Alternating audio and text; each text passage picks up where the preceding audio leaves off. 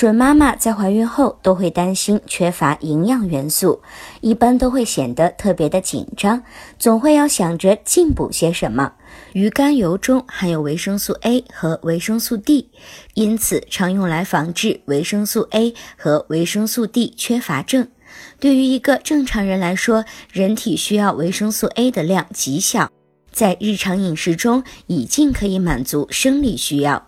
如果过度的服用鱼肝油，就会导致维生素 A 与维生素 D 服用超标，会造成体内胎儿畸形的情况。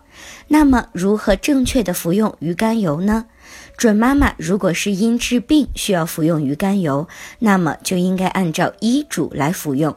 最好的补充营养的方法就是通过饮食调节。准妈妈应该牢记这个原则，多吃一些自然食品，不要过度的依赖各种补药。如果您在备孕、怀孕到分娩的过程中遇到任何问题，欢迎通过十月呵护微信公众账号告诉我们，这里会有三甲医院妇产科医生为您解答。十月呵护，期待与您下期见面。